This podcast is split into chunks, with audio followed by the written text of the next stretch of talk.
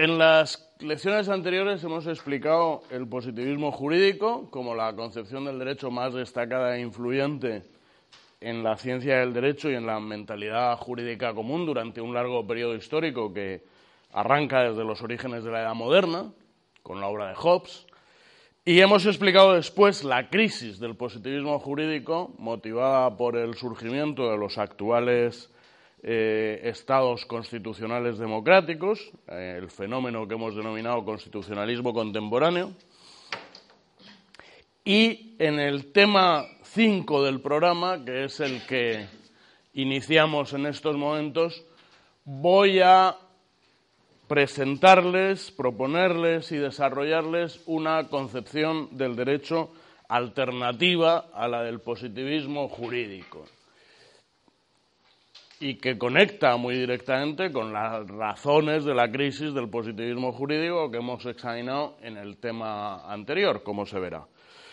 Se denomina este nuevo tema del programa que iniciamos ahora la recuperación de la ontología porque lo que voy a tratar de mostrarles es que la explicación del derecho tiene que partir de los rasgos característicos del ser del hombre se denomina ontología al estudio del ser o a la ciencia sobre el ser y eh, en ese sentido yo voy a proponerles una concepción ontológica del derecho. Después eh, tendré ocasión de completarlo y en realidad la propuesta que yo formulo podríamos denominarla una concepción ontológico-dinámica del derecho.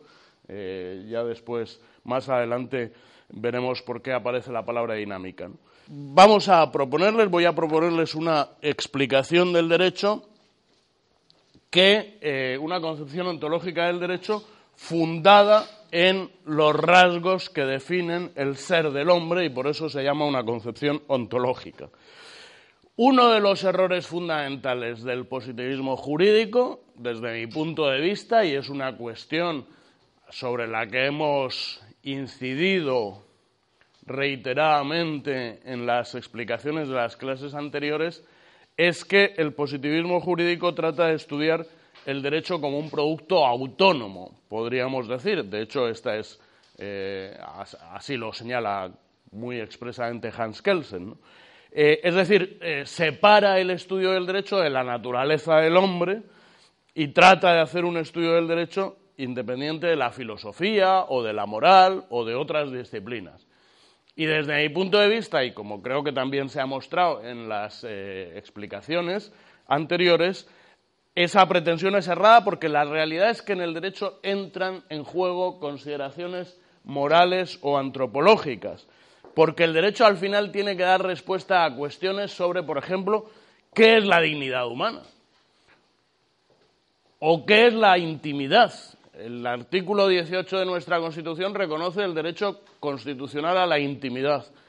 Para saber eh, cuál es el contenido del derecho constitucional, del derecho fundamental a la intimidad, necesitamos dar una respuesta a la pregunta de qué entendemos por intimidad. Y eso es una cuestión antropológica. Hace falta una reflexión sobre qué significa para el hombre su ámbito de intimidad. Y como esos ejemplos, tantas otras cosas. Es decir, al final el derecho tiene que pronunciarse sobre el hombre.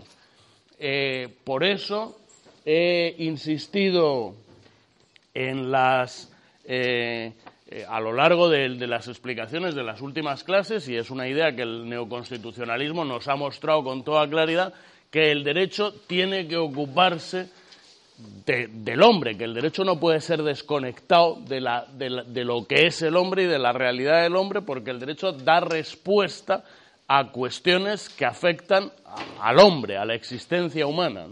Y necesitamos, por tanto, eh, la perspectiva de la antropología, por ejemplo, o de la filosofía para, poder entender eh, las respuestas que el derecho da a esas cuestiones acerca del hombre.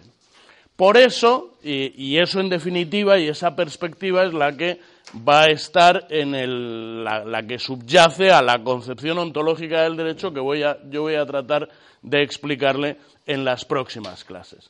Por eso, un autor al que voy a hacer referencia de manera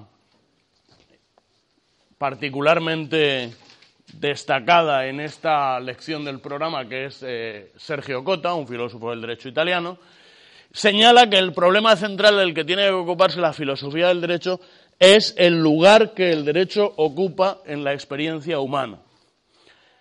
¿Qué papel, qué posición, qué sentido tiene el derecho en la experiencia humana? Hablábamos también de alguna de estas eh, interrogantes básicos de la filosofía del derecho en la primera lección del programa. En el mismo sentido, en un sentido bastante coincidente, eh, Jesús Ballesteros, mi maestro, con quien yo hice la tesis doctoral, catedrático de Filosofía del Derecho de la Universidad de Valencia, nos dice que la filosofía del derecho se plantea el problema de cuál es la esencia, la realidad originaria del derecho. Y esa realidad originaria tiene que buscarse en relación con los rasgos que definen el ser del hombre. Eh, en realidad, los dos interrogantes que plantean Sergio Cota y Jesús Ballesteros son dos interrogantes diferentes, pero íntimamente relacionados, como vamos a ver también a lo largo de las explicaciones. La pregunta de Sergio Cota es qué lugar ocupa el derecho en la experiencia humana y la pregunta de Jesús Ballesteros es a qué podemos denominar la esencia del derecho, lo que también en el primer tema del programa yo eh, mencionaba con la palabra eh, urfenomen, el fenómeno originario, la realidad originaria del derecho. Pues bien, esas dos preguntas sobre qué lugar ocupa el derecho en la experiencia humana y sobre cuál es la esencia del derecho son dos preguntas muy conectadas.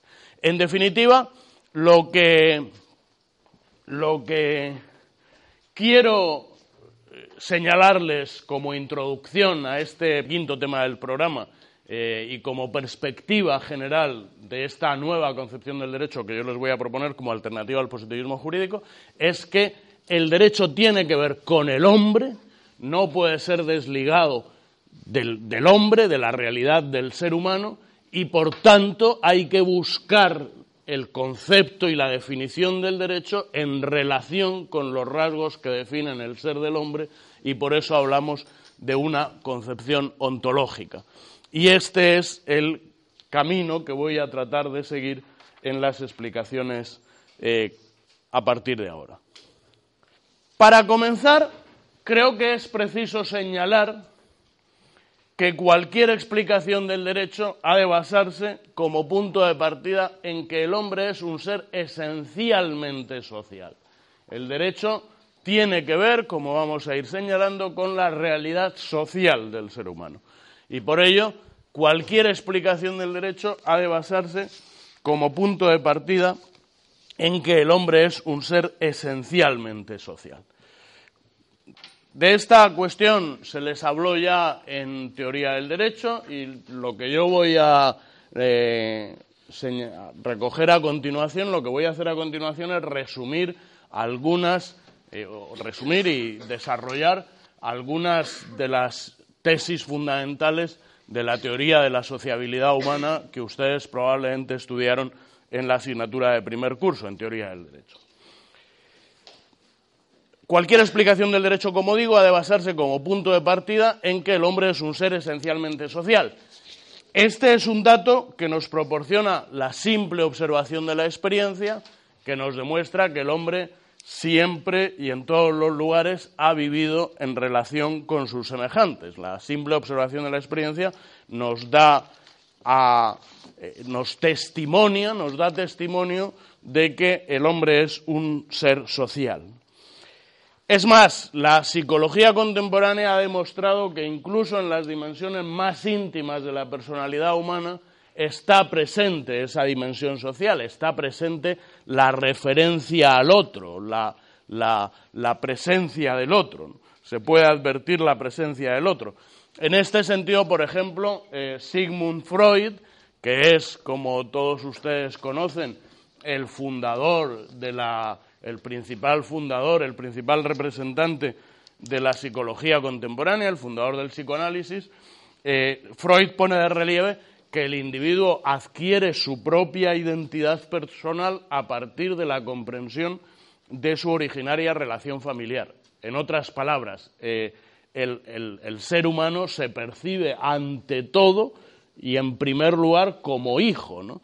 Y esa relación familiar es la que contribuye a definir la identidad personal, lo cual nos muestra también pues esa idea de que eh, la, referencia al otro, la referencia social, define esencialmente la personalidad humana.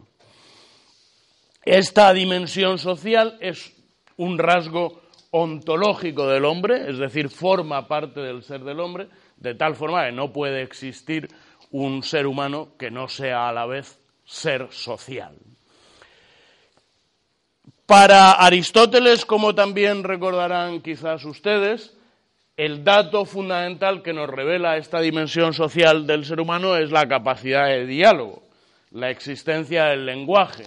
Y como señala este autor, este filósofo en la política, en una de sus obras principales, eh, para Aristóteles, la existencia del lenguaje es justamente la diferencia esencial entre el ser humano y los animales. Aristóteles constata que los animales tienen también una capacidad de expresión, tienen lo que él llama fone, que podríamos traducir literalmente por voz, con la que pueden expresar sus sentimientos, pero el hombre es el único que tiene logos, que es un lenguaje en el que, eh, con el que puede dialogar acerca de la verdad y del bien los seres humanos podemos mantener, eh, podemos dialogar, podemos hablar eh, acerca de lo que es verdadero o falso, acerca de, las, de la realidad, acerca de eh, lo que es bueno o malo. Naturalmente, esta capacidad de dialogar sobre la verdad y el bien existe porque el hombre es un ser racional, pero lo interesante es que Aristóteles nos indica que si a esa racionalidad se une el dato de la existencia del lenguaje, se nos hace patente la apertura social del ser humano, porque el diálogo siempre exige la presencia de otro. Por tanto, eh, si, insisto, si unimos a la naturaleza racional del hombre la existencia del lenguaje, podemos constatar que forma parte de la constitución antropológica del hombre, de la propia esencia del hombre su apertura social revelada en la existencia del lenguaje, en la capacidad de diálogo, diálogo que exige siempre la presencia de otro.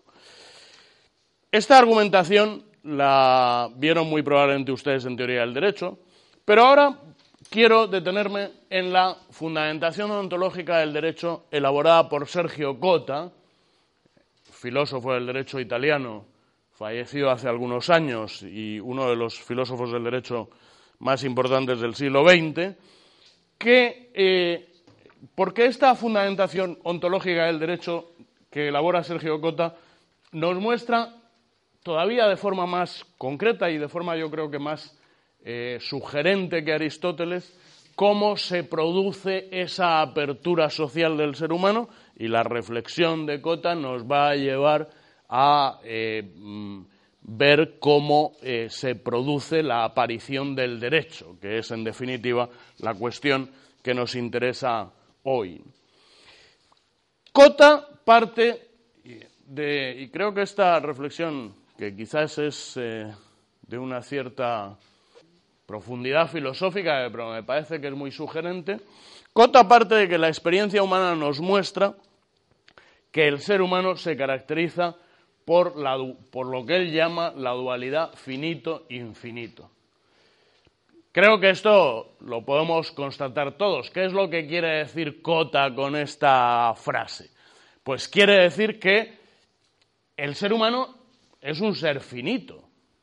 Tenemos una limitada capacidad de conocimiento, una limitada capacidad de acción, tenemos una limitación también desde el punto de vista del horizonte temporal de nuestra vida. El ser humano eh, no vive para siempre, sino que eh, su vida concluye en un momento de temporal determinado, por lo tanto también desde esa perspectiva, desde la perspectiva del horizonte temporal, somos finitos, pero lo característico del ser humano es que aunque somos finitos, aunque somos seres limitados, somos conscientes de esa limitación, que además la experimentamos, como ahora después diré, como una deficiencia.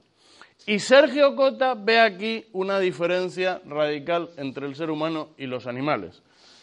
Porque los animales también son seres finitos, pero no son conscientes de esa finitud y de su deficiencia. Y el ser humano es consciente de su finitud porque tiene una idea de lo infinito. Por eso aparece ahí eh, la expresión dualidad finito-infinito. Nosotros, los seres humanos, somos seres limitados, pero que por otro lado tenemos una idea de lo infinito y aspiramos en cierto sentido a lo infinito. El hombre es capaz de trascender su finitud y situarse en la perspectiva de lo infinito, porque es, el hombre es capaz de contrastar su finitud con lo infinito y por tanto el hombre tiene siempre una aspiración a conocer más, a hacer más, a durar más. Tenemos una cierta aspiración a lo infinito, tenemos una cierta aspiración, yo qué sé, por ejemplo, a la pervivencia de nuestra obra o de nuestro patrimonio o lo que sea a lo largo del tiempo. Como decíamos, el ser humano es, por tanto, un ser finito, pero sin embargo es consciente de esa finitud que la experimenta como deficiencia y el ser humano es consciente de esa finitud porque tiene una aspiración a lo infinito. Sobre todo, eh, ¿cómo trascendemos, cómo, cómo, superamos esa finitud? ¿Cómo trascendemos de esa finitud, de esa limitación? Pues, por ejemplo, a través del conocimiento. Y esta es una idea que toda la filosofía moderna ha subrayado. Por ejemplo, Leibniz, que es uno de los principales representantes de la filosofía moderna, define al ser humano como una partícula del universo capaz de conocer el universo. Es decir, los seres humanos somos seres limitados, somos solo una partícula del universo, pero sin embargo tenemos una capacidad de conocimiento completo del universo. Es decir, a través de nuestro conocimiento sí que puede ser potencialmente ilimitado. ¿no? Lo dice el viejo refrán de que el saber no ocupa lugar. Es decir, el hombre puede trascender su limitación a través del conocimiento. Somos seres limitados, pero con una capacidad de conocimiento potencialmente ilimitada. Y también superamos esa finitud a través de la comunicación con los demás, porque eso nos permite adquirir conocimientos, realizar acciones en cooperación con otros y llegar más allá de donde nos llega, de donde podríamos llegar eh, individualmente. Por tanto, creo que es interesante poner de relieve esa idea. Somos seres limitados, pero capaces de trascender esa limitación porque tenemos una aspiración a lo infinito. Esta dualidad finito-infinito permite caracterizar la existencia humana como señala Cota con la palabra indigencia, que podríamos eh, sustituir por otra parecida, pero en definitiva lo que quiere poner de relieve Cota es que, es que eh, eh, la existencia humana se advierte como deficiente, como los seres humanos somos conscientes de que nos falta algo, porque somos limitados, vuelvo a insistir, pero nos gustaría trascender esa limitación. Tenemos una aspiración a lo infinito.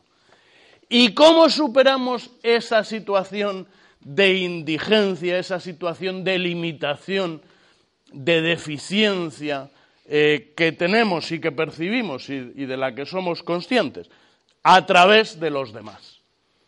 Y esta es quizás la clave de esta explicación de Cota que me parece muy interesante. ¿Cómo supera el hombre la indigencia? A través de los demás.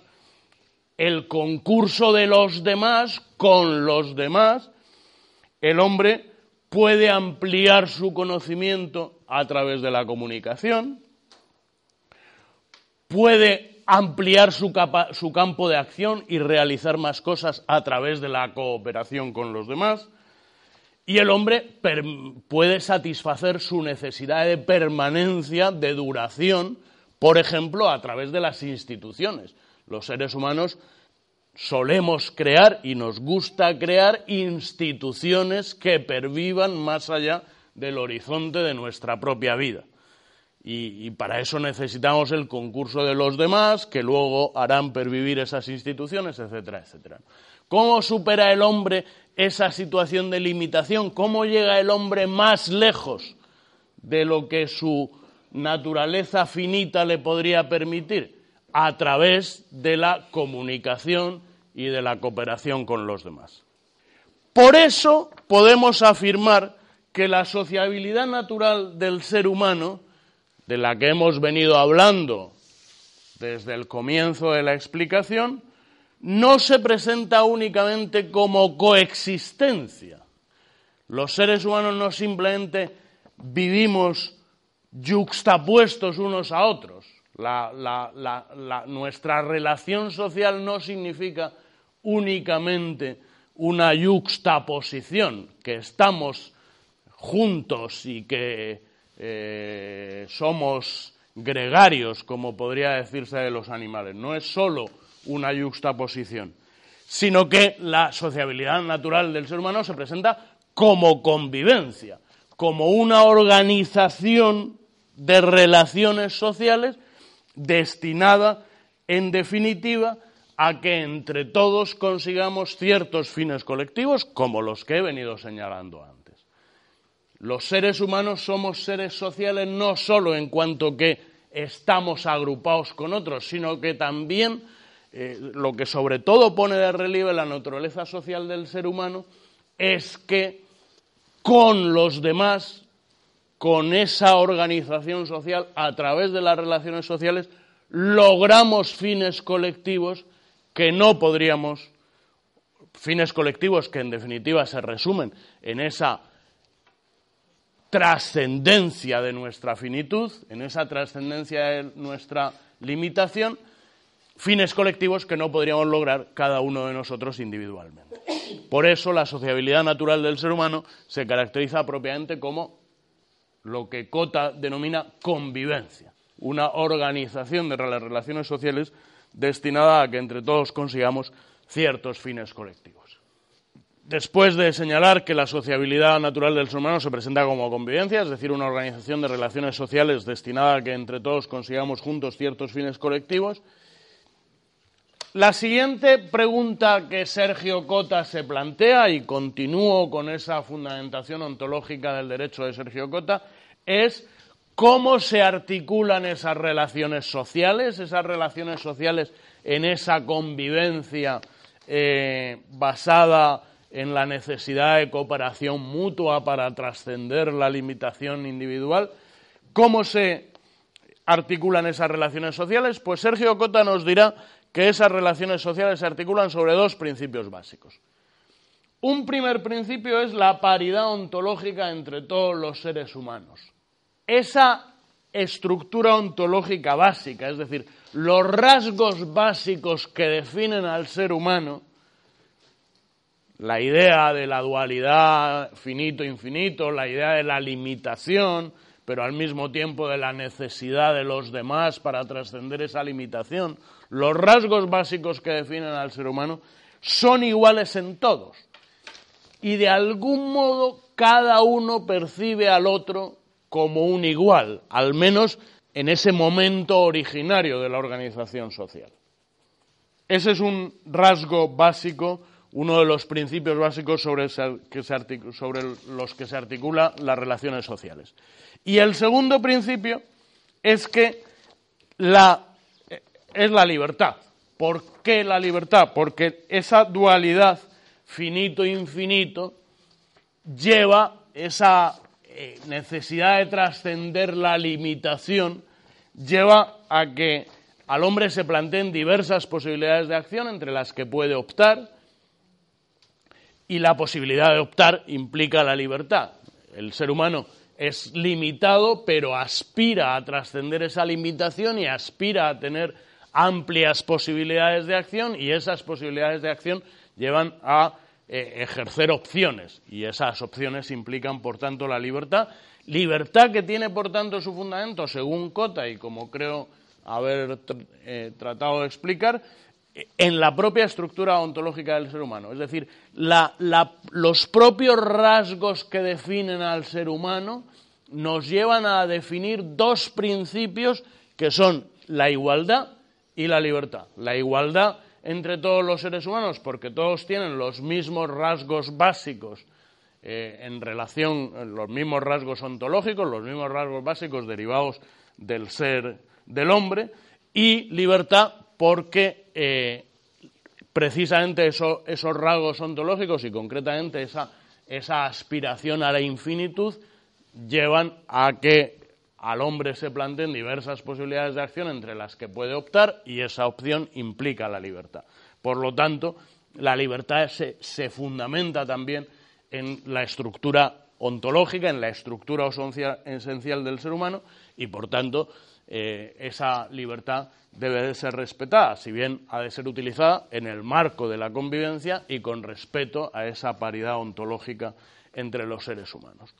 Pero creo que es interesante eh, subrayar que eh, desde su misma constitución inicial, desde la misma constitución inicial de las relaciones sociales, estas se articulan sobre dos principios básicos que son igualdad y libertad vemos a los demás como iguales y tenemos una libertad natural cuyo respeto exigimos, porque eh, se fundamenta también en nuestra propia constitución natural.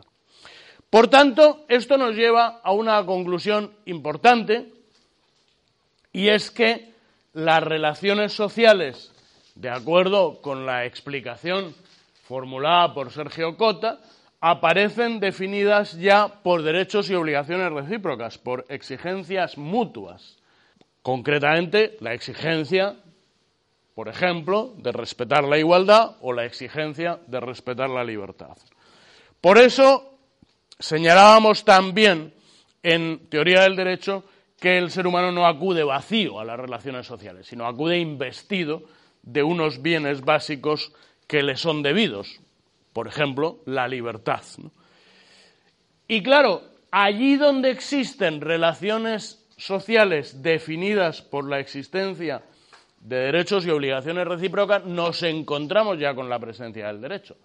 En definitiva, el derecho no consiste en otra cosa, y esta es la definición clásica que ustedes ya conocen eh, suficientemente, formulada concretamente por el jurista romano Ulpiano, el derecho no consiste en otra cosa que dar a cada uno lo suyo.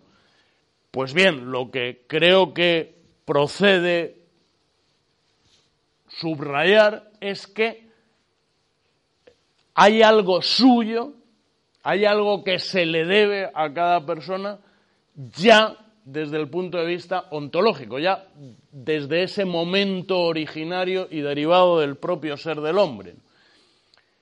El derecho consiste en dar a cada uno lo que se le debe, pero lo que se le debe no es algo únicamente determinado por las leyes, sino que hay algo que debemos al hombre, que, nos debemos unos a otros, que nos debemos unos seres humanos a otros, ya de forma natural, ya desde el momento de la propia constitución de la sociedad, porque esa sociedad aparece articulada sobre unos principios básicos que deben de ser respetados, que son esa eh, paridad ontológica entre los seres humanos y la exigencia de respetar las posibilidades de acción que naturalmente se le presentan al hombre. Por tanto, el derecho, lo que, lo que, nos, lo que podemos concluir a partir de estas reflexiones es que el derecho aparece desde que existen seres humanos sobre la Tierra.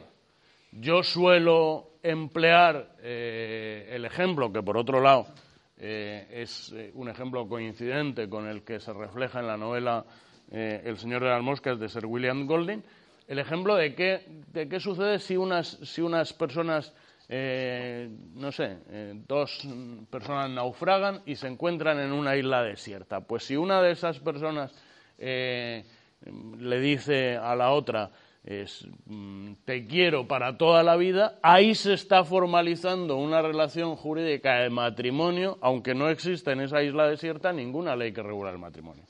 Si una de esas personas le dice a la otra, eh, el ejemplo obviamente tiene todo tipo de limitaciones, pero si una de esas personas le dice a la otra, eh, mm, te doy esta, esta cantidad de dinero con el compromiso de que me la devuelvas, ahí se está formalizando una relación jurídica que se denomina préstamo, aunque en esa isla desierta no exista ninguna legislación que regule eh, el préstamo. Es decir, que, que eh, el derecho, la existencia de derechos y obligaciones recíprocas, la existencia de una deuda, que es lo que el derecho lo que, lo que el derecho quiere eh, que se eh, atribuya, la existencia de algo que se le debe a cada uno y que y el derecho consiste justamente en dar a cada uno lo que se le debe, pues eso se produce desde el mismo origen de la organización social del ser humano. Por eso podríamos afirmar que el ser humano no solo es esencialmente social, como hemos tratado de transmitir en las primeras reflexiones de esta clase, sino que el ser humano es también esencialmente jurídico. Podríamos, por tanto, extraer de estas primeras reflexiones, de esta primera parte de la explicación, dos conclusiones parciales, por así decirlo, dos conclusiones eh, que nos van a permitir continuar desarrollando la argumentación en lo sucesivo. Una primera conclusión es que el derecho, como creo que se ha puesto de relieve a lo largo de la explicación, el derecho tiene su ámbito de juego en la convivencia entre los seres humanos, en esa convivencia social de la que antes hablábamos, y está orientado a que esa convivencia esté basada en el respeto a, a cada ser humano, en lo que hoy denominamos dignidad humana. Dignidad humana que se resume en esos dos principios básicos que aparecen en la parte superior de la diapositiva, igualdad y libertad. Cuando más adelante, en el tema próximo del programa, en el tema 6, hablemos de los contenidos de la justicia, yo señalaré que la justicia consiste, en definitiva, en la libertad y la igualdad, el respeto de la libertad y la igualdad. Pues bien, el derecho tiene su ámbito de juego en la convivencia de los seres humanos, en la convivencia entre los seres humanos, y está orientado a que esa convivencia sea respetuosa de esos dos principios básicos de igualdad y libertad. Y segunda conclusión, el derecho, como he tratado de mostrar y se deriva de toda la explicación de Cota, no es una creación cultural, no es un producto artificial, no es un producto histórico, sino una realidad consustancial a la naturaleza del hombre. Tesis esta que se opone a todas las explicaciones contractualistas que se han formulado a lo largo de la historia del pensamiento jurídico, entre otras muchas, la de Hobbes que hemos desarrollado aquí. Es decir, tesis que se opone a todas aquellas explicaciones que entienden que el derecho nace en un momento histórico concreto como creación libre de los seres humanos para poner fin a un estado anterior prejurídico, eh, carente de instituciones políticas y de organización social, que era el estado de naturaleza. Pues la tesis que que yo sostengo y que me parece que se fundamenta, por ejemplo, en esta concepción ontológica del derecho de Sergio Cota, es que el derecho no es una creación cultural, no es algo que surge en un momento histórico determinado, sino que es una realidad que acompaña a la propia naturaleza del hombre. Desde que el hombre, desde que los seres humanos han existido, ha existido una organización social originaria, como veíamos anteriormente, y esa organización social es desde su misma constitución también una organización jurídica, también una organización fundada en derechos y obligaciones recíprocas, en la exigencia de respetar ciertas reglas, etcétera, etcétera. Ahora bien, y continuando con la argumentación, en el plano real, en el plano de la existencia real, nos encontramos con que no todo el mundo se encuentra dispuesto a respetar la libertad y la igualdad o a favorecer la cooperación y la comunicación. Señala también Sergio Cota que el otro puede asumir en la realidad existencial de la relación la modalidad del amigo o del enemigo tesis que nos muestra que es natural en el hombre la relación social, como hemos venido señalando. Pero lo que no es natural, lo que no es lo que no siempre se produce es la expresión de esa relación social de una forma positiva. Yo, desde luego, no comparto la tesis de que el hombre es malo por naturaleza, que es la tesis de Hobbes, pero tampoco estaría de acuerdo con la formulación contraria de Rousseau, que sostiene que el hombre es bueno por naturaleza. Me parece que la visión más correcta es que en el hombre existen tendencias buenas y tendencias malas, existen inclinaciones que orientan hacia el bien e inclinaciones que orientan hacia el mal. Y en definitiva el hombre es libre de favorecer unas u otras inclinaciones. En el fondo, las tesis que afirman que el hombre es malo por naturaleza o bueno por naturaleza, de alguna manera niegan la libertad humana. Porque si afirmamos que el hombre es malo por naturaleza, negamos la capacidad de hacer el bien, y si afirmamos que el hombre es bueno por naturaleza, en cierto sentido negamos la libertad para hacer el mal, que también existe y que también es una manifestación de la libertad. Yo creo que en el hombre hay inclinaciones hacia el bien y hacia el mal y que en definitiva el hombre es libre de realizar unas u otras inclinaciones. Pero claro, esa libertad lleva consigo la posibilidad de que haya seres humanos que expresen su relación social de forma negativa, de que haya seres humanos que se comporten como enemigos, que no respeten la libertad y la igualdad y que no favorezcan la consecución de esos objetivos comunes. Y además de esta primera razón, que hace, que, de, de esta primera circunstancia que hay que tener en cuenta, que es que esa ambivalencia tendencial del ser humano, por así decirlo, lleva a que no todo el mundo respete la libertad y favorezca el cumplimiento de los objetivos sociales. Además, hay que tener en cuenta que en muchos casos no es fácil determinar el contenido y el alcance concreto de los bienes humanos. Es decir, a esa circunstancia antropológica a la que me refería anteriormente hay que añadir una limitación, podríamos decir que, aunque queramos respetar la libertad y la igualdad y dar lo que debemos a todos los seres humanos, aunque tengamos una actitud positiva, no siempre somos capaces de determinar las consecuencias de esa actitud positiva y en qué se manifiesta. Todos sabemos que debemos dar a cada uno lo suyo. Y dar a cada uno lo suyo consiste esencialmente, como señalaba anteriormente, en respetar la igualdad y la libertad y podemos concretar algunas exigencias básicas que se infieren inmediatamente la obligación de respetar la libertad y la igualdad. Por ejemplo, debemos respetar la vida humana, debemos respetar la propiedad. Pero basta con realizar esas afirmaciones, es decir, sabemos en qué se traduce eh, ese deber de respetar, de dar a cada uno lo suyo en todas las circunstancias concretas. No, pueden existir ámbitos de duda, de indeterminación.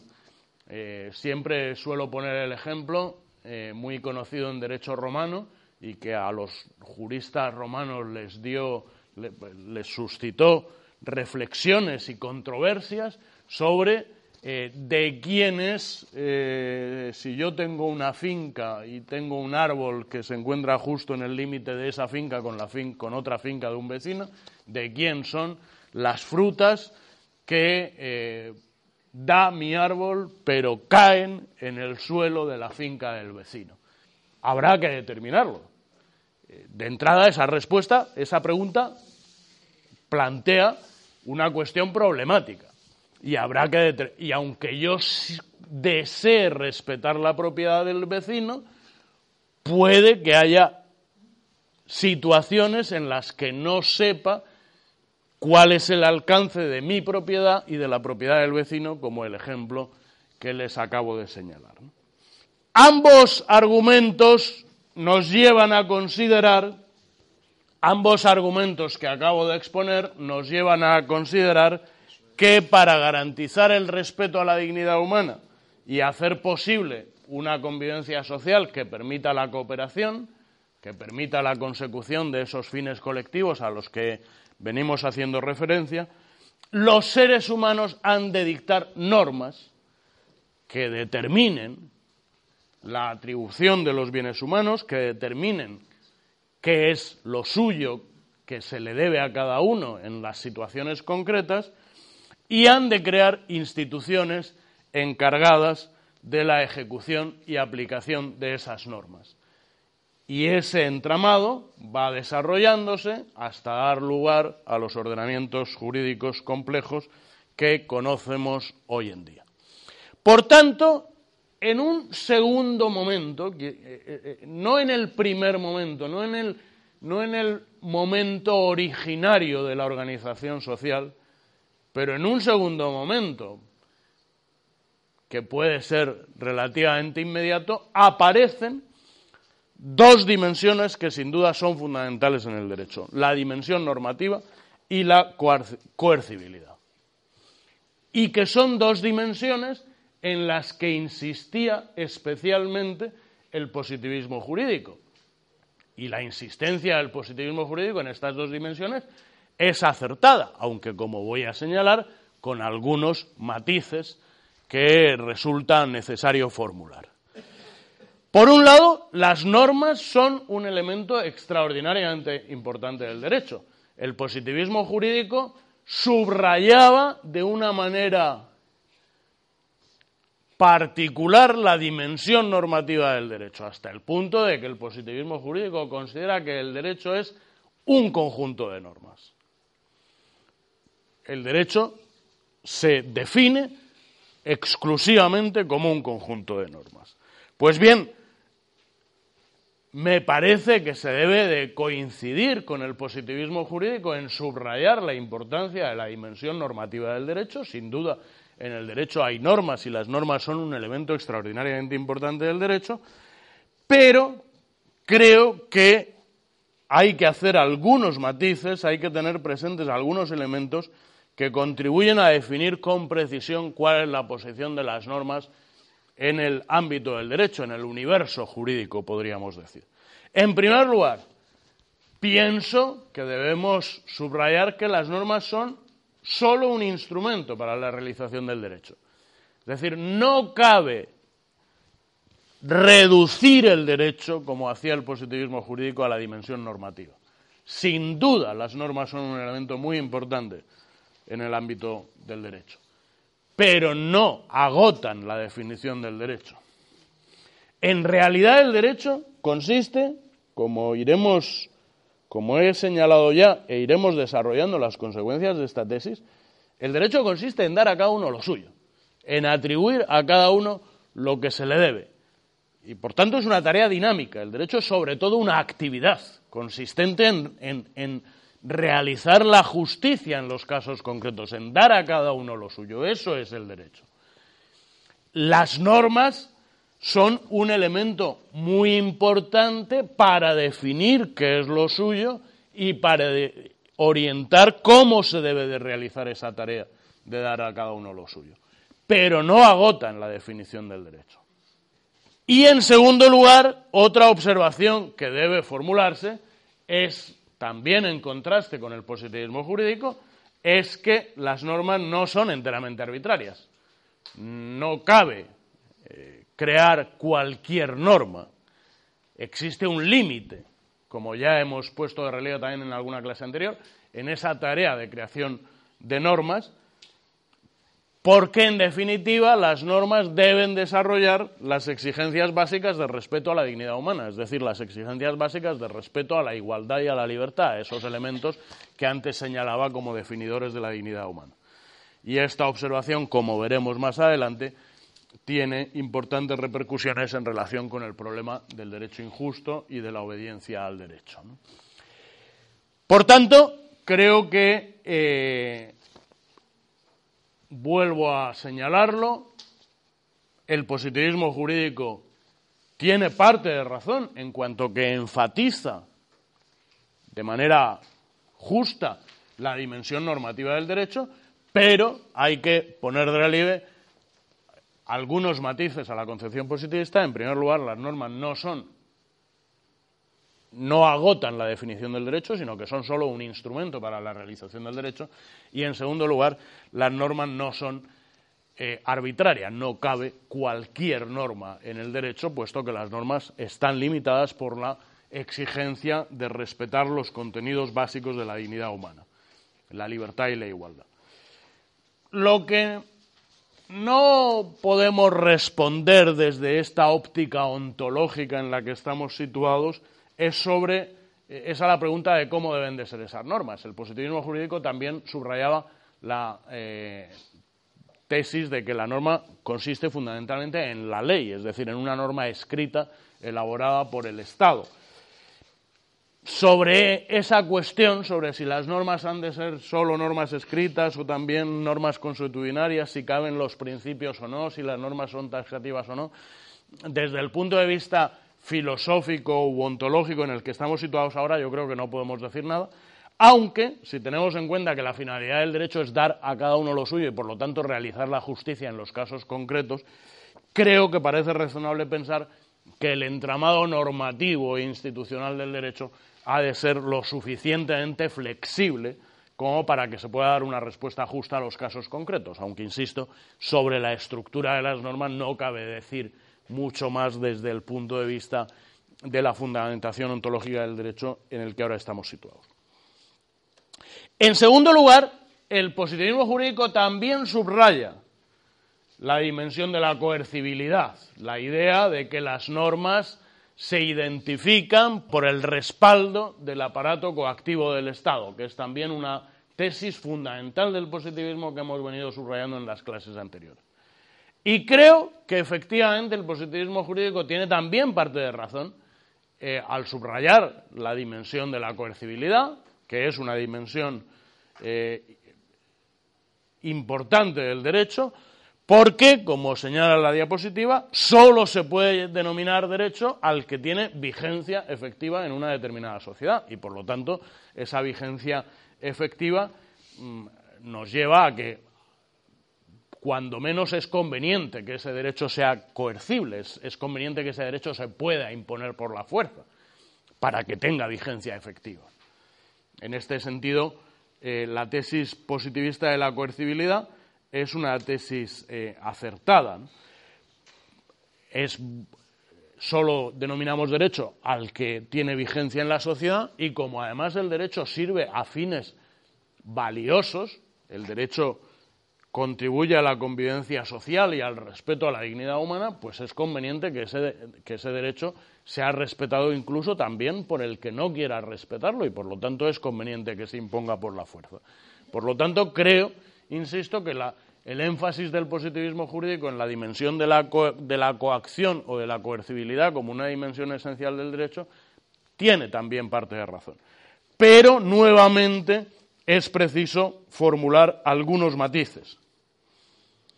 Primer matiz, creo que debe de observarse que la coercibilidad es una propiedad del ordenamiento en su conjunto y no de cada norma individual. Como hemos señalado ya repetidamente a lo largo de las explicaciones, pueden existir normas no coercibles, es decir, normas que no se encuentren respaldadas por la coacción. Pueden existir normas que no tengan el respaldo de una sanción por su incumplimiento, por ejemplo. Y en realidad es que lo que de lo que predicamos la coercibilidad es del derecho en su conjunto. Porque solo se puede denominar derecho al que tenga vigencia efectiva en la sociedad y por lo tanto pueda de alguna manera imponerse también mediante la coacción. Pero esa propiedad es una propiedad que afecta al ordenamiento en su conjunto, no tiene por qué afectar a cada norma en particular. Y en segundo lugar, otro matiz que debe de formularse a la, a la tesis positivista y que ya ha sido señalado en estas clases con anterioridad, es que la coercibilidad no es lo que define al derecho, sino meramente un instrumento para su identificación. Creo que es eh, fácil de verlo, ¿no? No es lo mismo decir que el hospital son los quirófanos que donde hay un quirófano eh, tenemos un hospital, ¿no? No es lo mismo afirmar que donde encontramos el respaldo de la coacción, ello nos permite afirmar que hay un orden jurídico, con no es lo mismo esa afirmación que identificar el derecho con el respaldo de la coacción. El positivismo jurídico definía el derecho y definía las normas jurídicas como aquellas que obtenían el respaldo del aparato coactivo del Estado. Y creo que ese es que esa, esa, tesis positivista no es acertada, porque la coercibilidad no es el elemento definidor del derecho. Es solo un instrumento para identificar cuál es el derecho vigente. Podríamos incluso añadir que sería admisible un ordenamiento con vigencia efectiva en la sociedad sin coercibilidad, sin el respaldo de la coacción, aunque yo creo que esa circunstancia, esa realidad no se, puede, no se da en la práctica.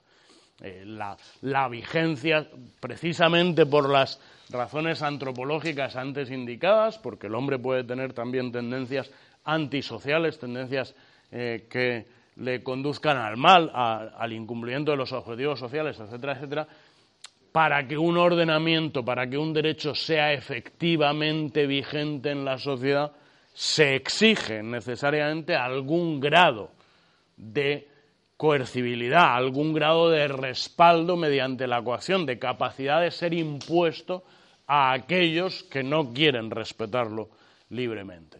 Por tanto, lo importante, digamos, de esta tesis es la primera parte, es que solo puede denominarse derecho al que tiene vigencia efectiva en una sociedad, si no un derecho no vigente no es auténtico derecho, un derecho que que construimos sobre un, eh, en unos libros, pero que no está vigente, no es auténtico derecho.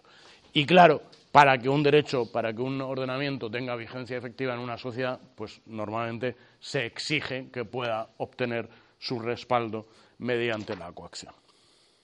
De cuanto venimos diciendo, se deriva una consecuencia muy importante para definir el estatuto del derecho como ciencia, y esta será eh, la segunda parte, digamos, de nuestra argumentación, y es que el derecho es un saber práctico.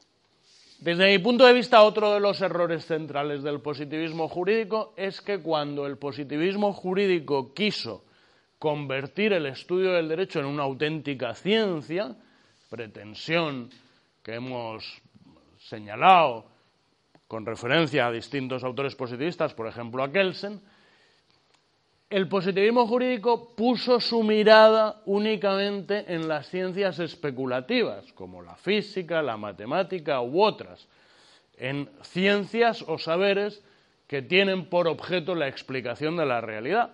Y el positivismo jurídico entendió que cabía esa misma concepción del derecho. El derecho sería también una ciencia que da una explicación sobre la realidad. En este caso, ¿sobre qué aspecto de la realidad? Sobre la realidad, sobre la dimensión normativa de la realidad. El derecho es un conjunto de normas y, por lo tanto, la ciencia del derecho lo que hace es describir, explicar ese conjunto de normas.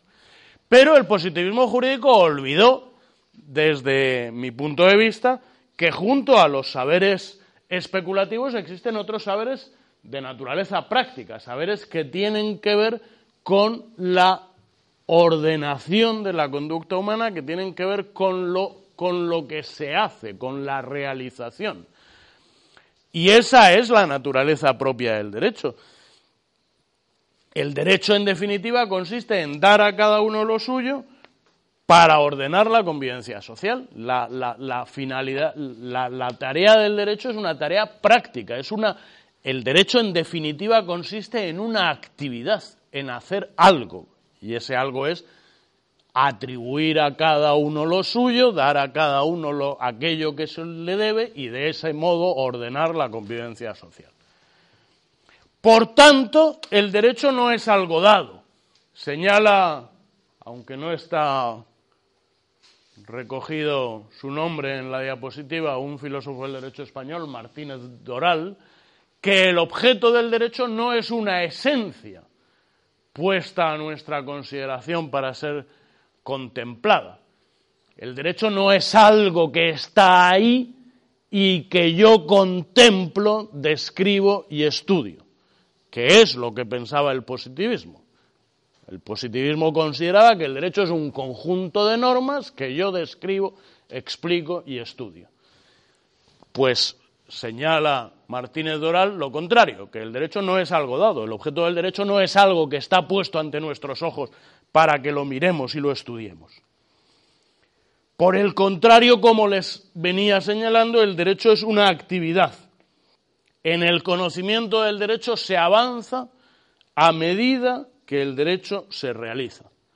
Lo señala un autor, un filósofo del derecho, en este caso argentino, Rodolfo Vigo, con una frase que me parece suficientemente expresiva. Dice Vigo, el objeto terminal de la nociología jurídica es una decisión a tomar en una circunstancia concreta.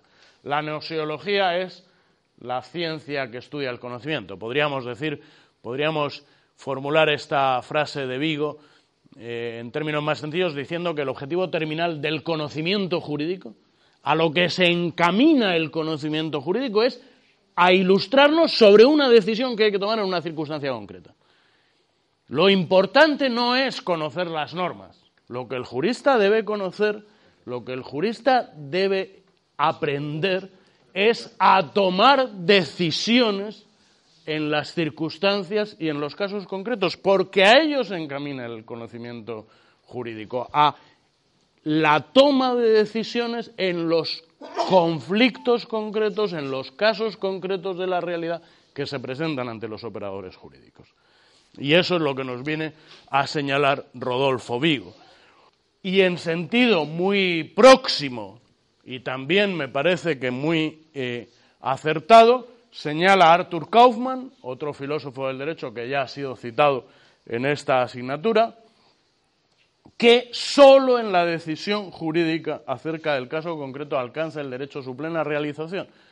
El derecho es una actividad, como venía a señalarles, como les he dicho antes, y el derecho se realiza la tarea jurídica propiamente dicha consiste en resolver problemas concretos de la realidad, atribuyendo ante esos problemas y conflictos concretos que se, que se producen en la realidad, atribuyendo a cada uno aquello que se le debe, aquello que es suyo, aquello que le es propio y por lo tanto tratando de ofrecer una solución justa a las circunstancias concretas.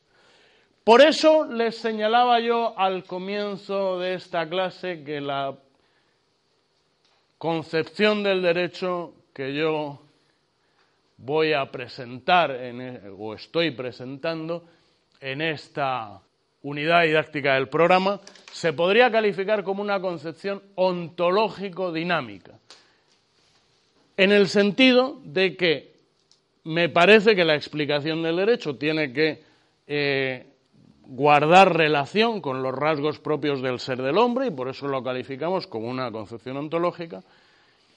Pero precisamente esa explicación del derecho a partir de los rasgos propios del ser del hombre nos lleva a enfocar y explicar el derecho como una actividad y por lo tanto a tener del derecho una perspectiva no estática, como sería la concepción del derecho del positivismo jurídico, que ve al derecho ante todo como un conjunto de normas que se sitúan ante nuestros ojos para explicarlas y describirlas, sino que eh, nuestra visión del derecho es una visión dinámica. El derecho es una actividad.